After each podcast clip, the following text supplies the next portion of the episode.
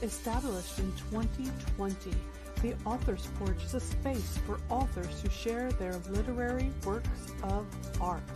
Founded by C.J. Ives Lopez, the Authors Porch puts authors first and becomes a premier destination for all at every level in their careers.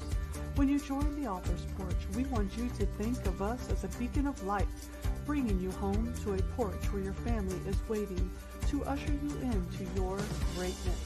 From live cast to podcast, blog posts, and most recently, the magazine, the Authors Porch brings promotional services and advice to authors to get their writing published. Whatever the issue, the Authors Porch connects writers with the service desire to create their dreams into reality.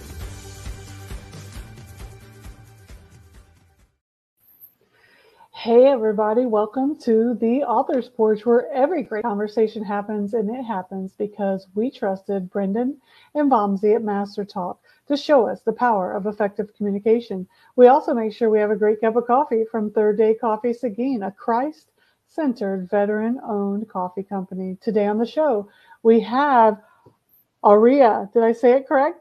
Yes, perfect. Okay, Aurea Franklin. How are you doing, Aurea? I am just doing fine. Thanks, CJ. This is really great.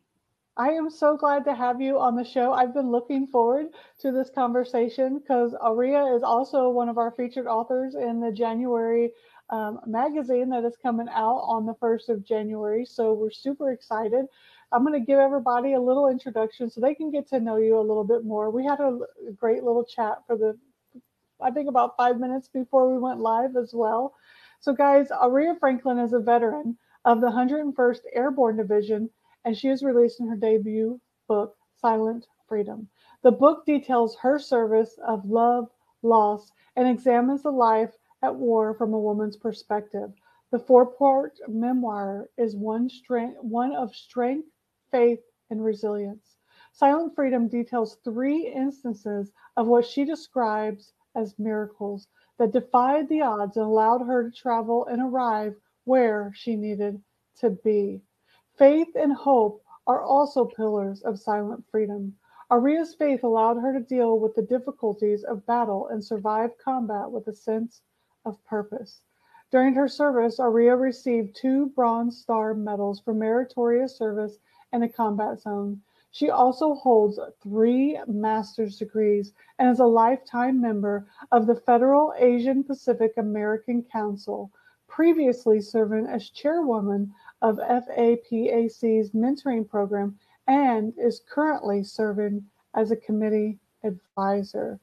Aurea, thank you so much for being here, for your service, and for your dedication, continuing dedication to so many people.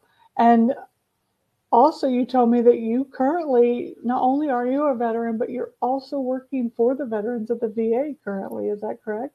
That's correct. But I don't want to mention my work here. Oh, no, that's perfectly fine. Yeah. But it's like you have this spirit of service, like this continual spirit of service. And it's not only for just of war and combat, but just always lifting people up. So tell us a little bit about your time when you first joined, before the combat, before all that, when you first joined, of Aurea just first putting that uniform on, how that felt. Oh, it felt so exciting for me because my father was a disciplinarian. So when I came to Honolulu, Hawaii, I was married at that time, and he took me over here. And when he went back, he was from Honolulu, Hawaii, and he went back to work in Kwajalein Atoll Island. I believe you heard of that. Mm. Yes. And then when he left, and then I looked for a job, and I landed in the Army recruiting station. I signed up. And actually, it's in my book also. It was in my basic training. I was left in the hands of my recruiters, and they taught me how to do push-ups and sit-ups and my run. And I ended up getting a trophy from basic training because of their mentorship. And of course, my drill sergeant, or this drill sergeant McCroskey, I don't know where he is. You still remember the name?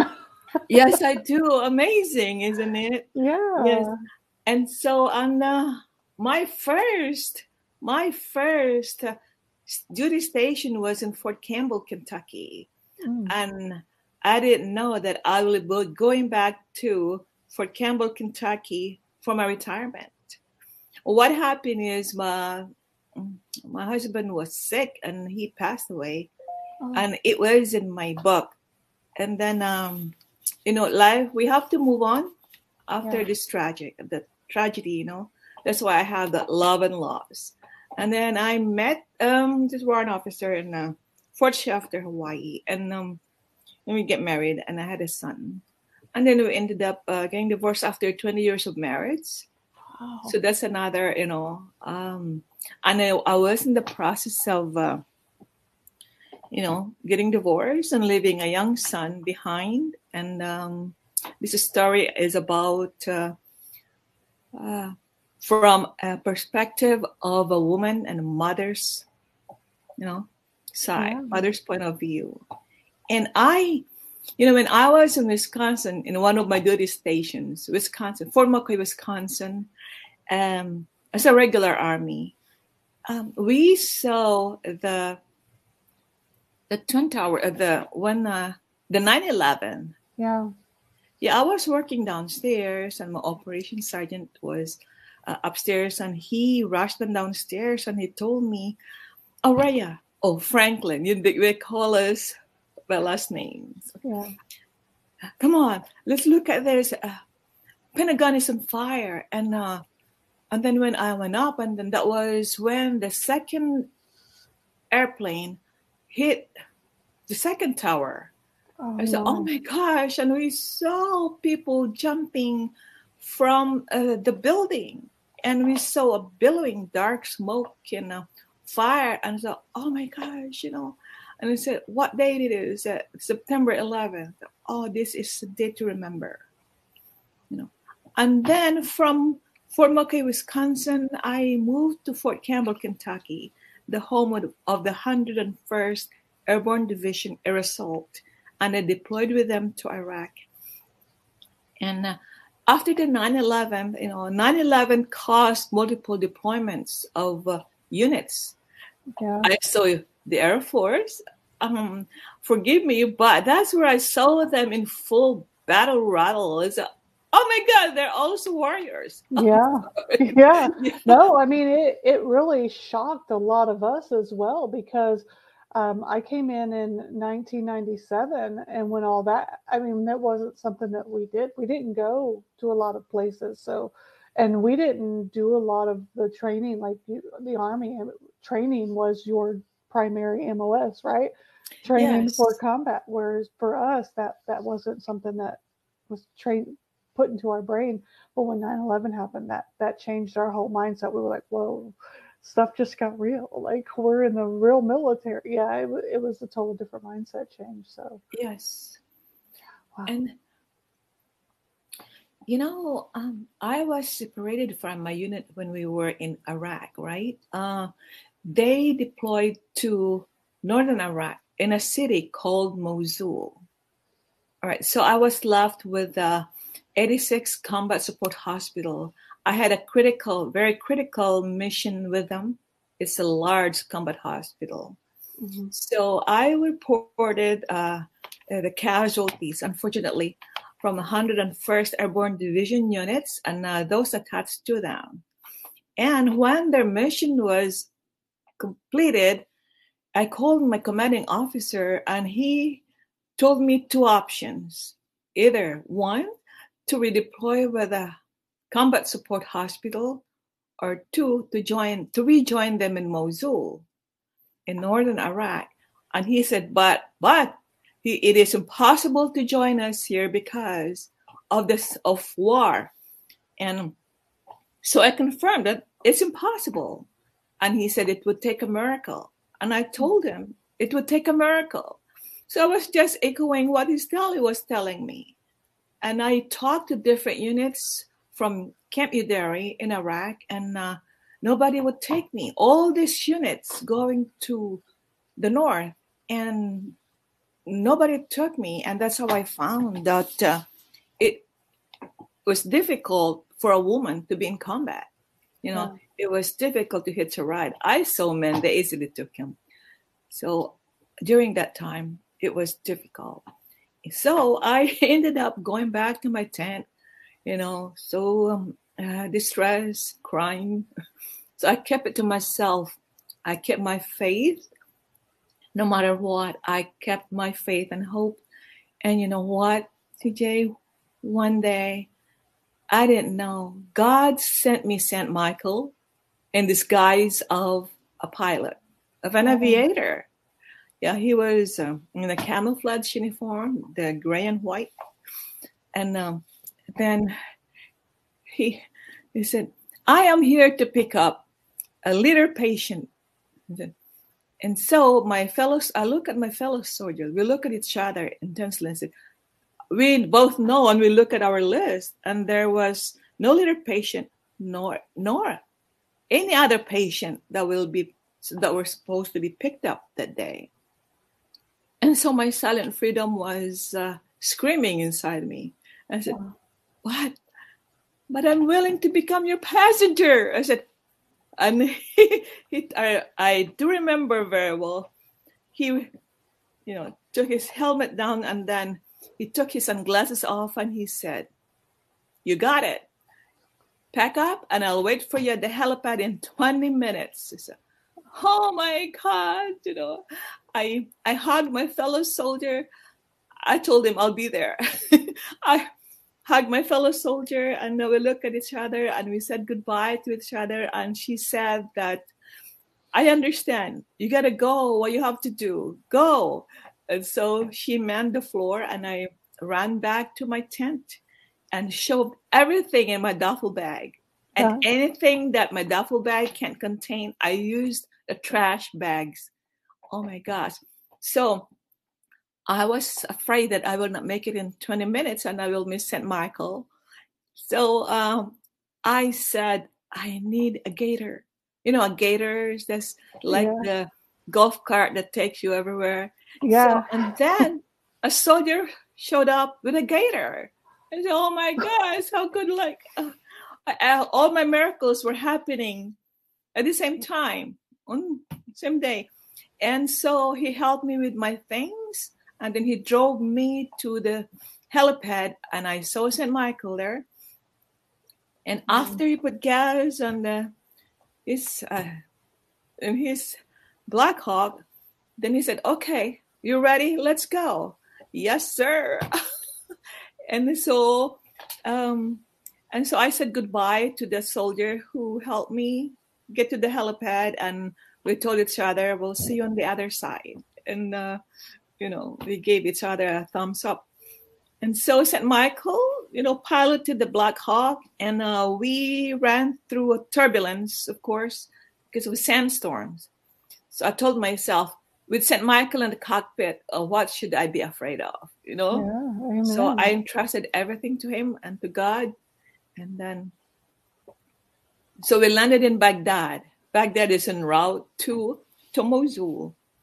And my third miracle was, you know, looking for someone to help me to get to my final destination.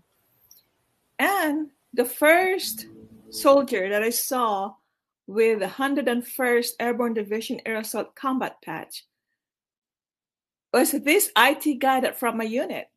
And so, oh, my gosh, I really lost it. And I cried, and we hugged each other. He was also separated from my unit because he had a critical mission in Baghdad. So he added me to the manifest or to the list, and he found a Chinook for me. Oh, wow. You know, that will pick up an engine tank in Balad. This is like 30 minutes away from Mosul. So I said, anything that would get me to Mosul. So I did that, and I took the Chinook. And then finally, in short, I landed in Mosul. And my commander was very surprised. My commander and my first sergeant, they were very surprised to see me, you know. Wow. They didn't know that I would make it. They said, oh, my God, you know. So my commander said, it would take a miracle to get here. And so I told him, that's exactly what happened. You know, we shared the same faith. He was also Catholic, and said, yeah. So he stepped back and said, oh, my God, you know. And we hugged each other, and he told everybody, you know, about it. And he was they're so proud that I made it alive. Yeah. So, it's astonishing that there wasn't anyone trying to get you there. You were in the middle of Iraq by yourself, trying to find your own way to your unit. Yes, at that time it was very difficult. I believe the second, third, fourth deployments were easier. Wow. Yeah. That must have been right when everything started, when there wasn't the airlifts, there wasn't the logistics all worked out and everything. So yeah, the ground convoy was the only means to get to Iraq. Wow. So St. Michael was sent to you. Everything was just, I do believe in that. I do believe that things happen for a very specific reason. So how many tours did you end up doing? I had 4 tours. Oh my gosh. I almost became an Iraqi citizen. I'm just kidding. I was like, oh my gosh, we need to have a whole season of talking to you. I mean, there's already so much going on, but I think, thank God for what he brought into you, you know, brought to you to get you back to your unit. So when you talk about, so Jamie Lane is here. You almost she says she thinks you're funny. Yes, 4 tours, 1 year each. Wow, 4 years total in country and in a combat unit. That's crazy. So when you came home and you already experienced the loss of one husband and the divorce of another after 20 years, and now, now you were transitioning your life. How was that? How was that transition for you? It was tough at first. You know, the first year, I can't live with my former husband. It was very difficult. I was homeless. You know, where would I go? I cannot live with him. So it was tough, but God was with me in Iraq, and he was with me when I came home. Wow. And everything turned okay. You know, C.J., I love my life in Iraq. It may be, you know, weird to hear it, but I felt so sick. I felt secured with the troops around me, you know. Yeah. We ran the perimeter with no problem. We cannot run in group because somebody might throw a grenade on us, and that will be a mass casualty, right? Yeah. But I love my Iraq. I enjoyed the camaraderie, my soldiers. You know how troops are. You know they have they have great sense of humor, and I loved it. I loved it. And your book, Silent Freedom, is your story of your military career, correct? It's a story of my service with the 101st Airborne Division. A resort in Iraq.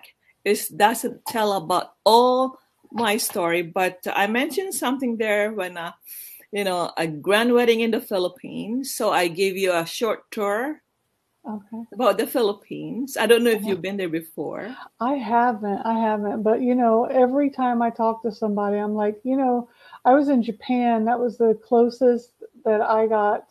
That was the only tour that I did in Asia. And then I went to Hawaii, but that was about it as well. Jamie's we have a huge, a really great veteran community that we work with and talk with, an author community as well. So you're in a you're in a great place here. Oh, no, so, yeah, that's great. And, you know, most people here, fortunately, like veterans, so we're lucky.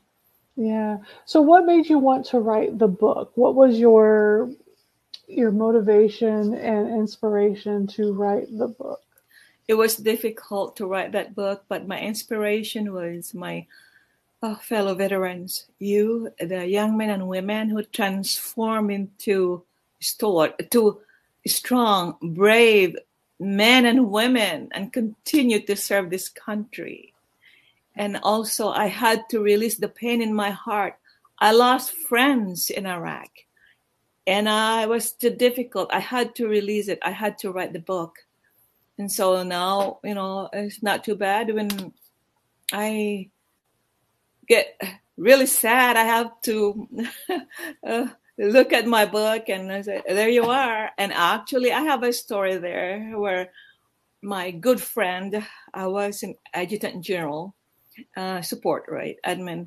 And he was killed in his fourth tour there. And that was so sad because I came home and then I didn't know that it was him on the airplane at the same time. When and then I found out that it was him, that he died when I went back to Iraq. And that was so difficult. But one day when I went back to Fort Campbell and visited, I saw a lane, a street named after him. Oh.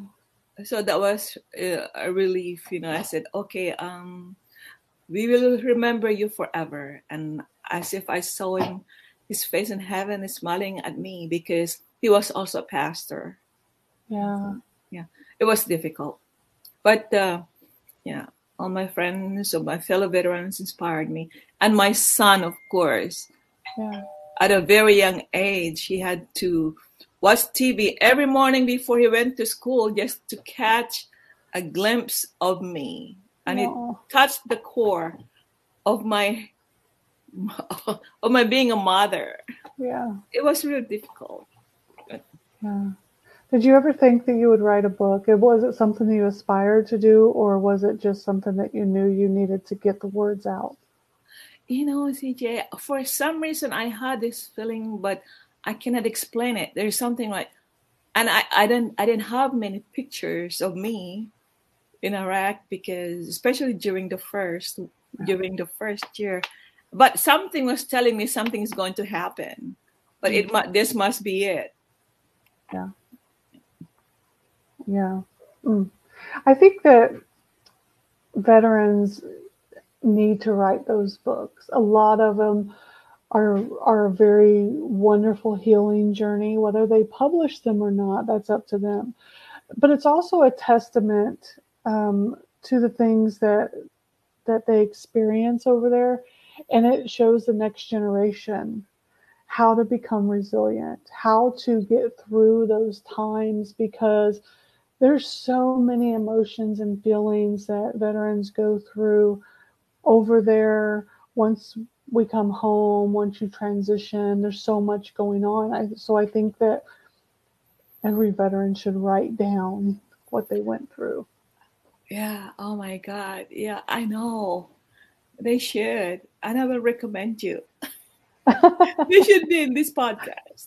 Yeah. So what are you up to now? What's life like for Aurea now without the combat boots? Or maybe you still wear them. Some people still wear them, and that's okay. Yeah. I can't fit in mine. My ankles are too big now. Yes, I love my combat boots. And yes, thank you for asking, CJ. I am writing novels. Awesome. And I have one is coming up, and I'm hoping that I will see you again. Well, you know, I would love to see you again and talk anytime you want to talk. So Silent Freedom is the one that you have now. Is it out already? Yes, it's out already. September 20, 2021. It's available on Amazon.com, Barnes & Nobles. Lulu.com was the one who printed my books. It's in Kobo. It's everywhere. Yes, if you please type Aurea Franklin Silent Freedom and Google, and it will show, it will lead you to my book. And Google also have my book. Okay. Anyway. And what else are you working up over there in that beautiful mind of yours? What else is working?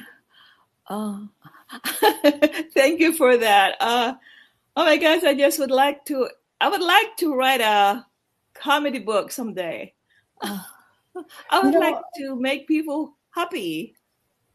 You have that personality. I think that you totally, there's something about your smile and the way that you answer things. And I bet you have that personality, that quick wit that is going to just kill it in a comedy book.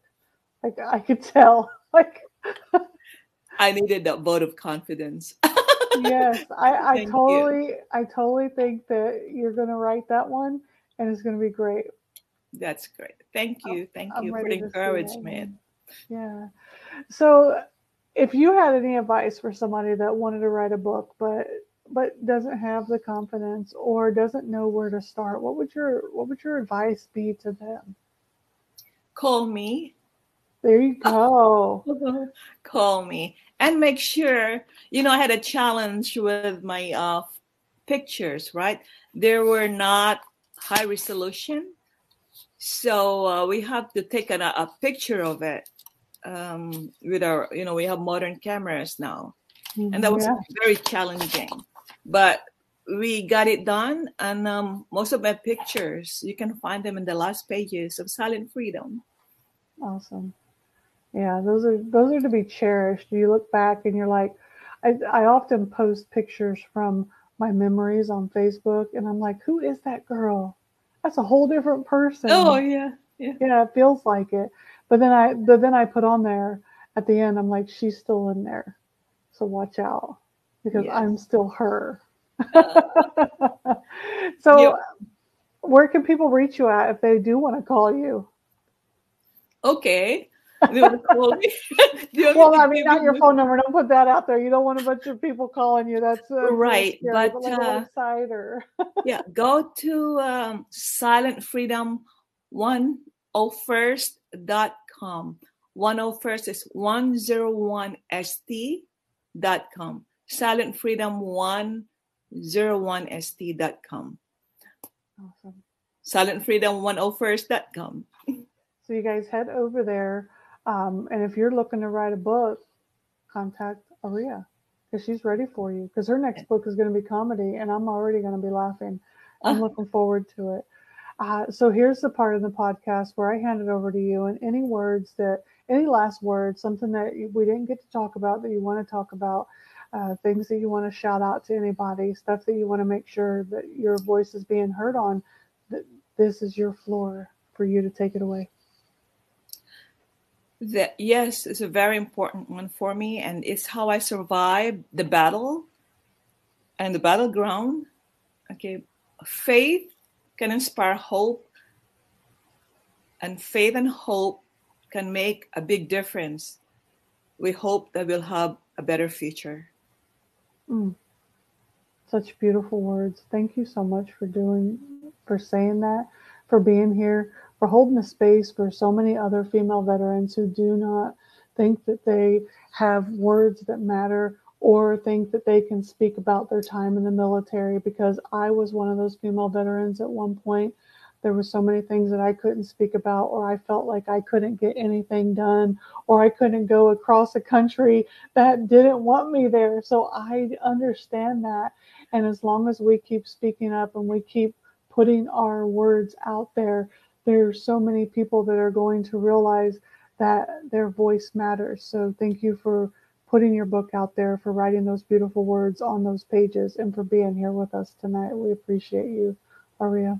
Thanks for having me, CJ. It's really a big honor for me to be here tonight. Thank you. And when you write the next one, make sure you come back, because we definitely want you to come back. Okay. Thank you. Thank you so much, CJ. Awesome, guys. Don't forget to come back each week and watch us either live or the podcast right here on Facebook. You can also ask Siri or Alexa to play our latest episode.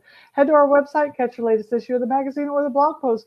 We want to continue making authors' dreams come true and provide them a platform to shine. We will see you guys next time. And if you appreciate conversations like we do and want to become a better speaker, visit our friends Brendan and Bomzi of Master Talk, where they teach you how to use the power of your voice. Don't forget, stay awake with a nice cup of coffee from Third Day Coffee Seguin, the best cup of coffee on this side of heaven. Until next time, my friends, I'm CJ. That is Aurea. Go read her book and write on. We'll see you guys later. Bye, Aurea. Bye. Bye, CJ. Bye. Thank you so much. Thank you. The Authors Porch is a certified veteran-hosted podcast. Show your support. Tune in, share, and subscribe.